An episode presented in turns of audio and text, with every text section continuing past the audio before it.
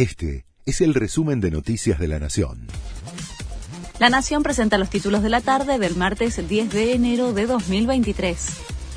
Juntos por el Cambio va a bloquear el proyecto de juicio a la Corte.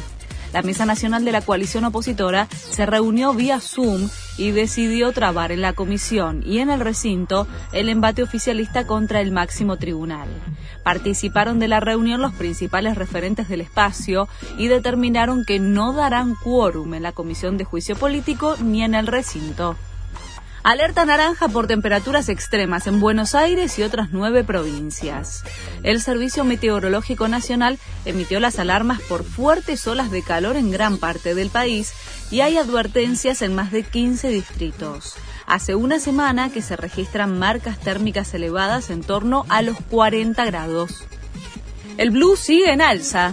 En la City porteña se consigue a 357 pesos para la venta, mientras que en algunas provincias ya alcanza los 363 pesos.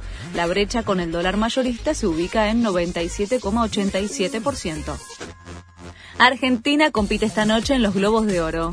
Será en la octogésima edición de la ceremonia que premia lo mejor del cine y la televisión de Estados Unidos.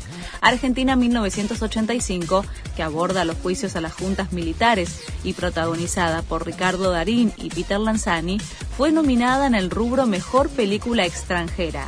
Compite con producciones de Alemania, Corea del Sur, India y Bélgica. River se prueba en un amistoso.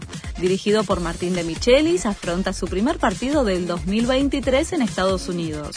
Será ante Monterrey de México, en Austin, desde las 23 hora Argentina.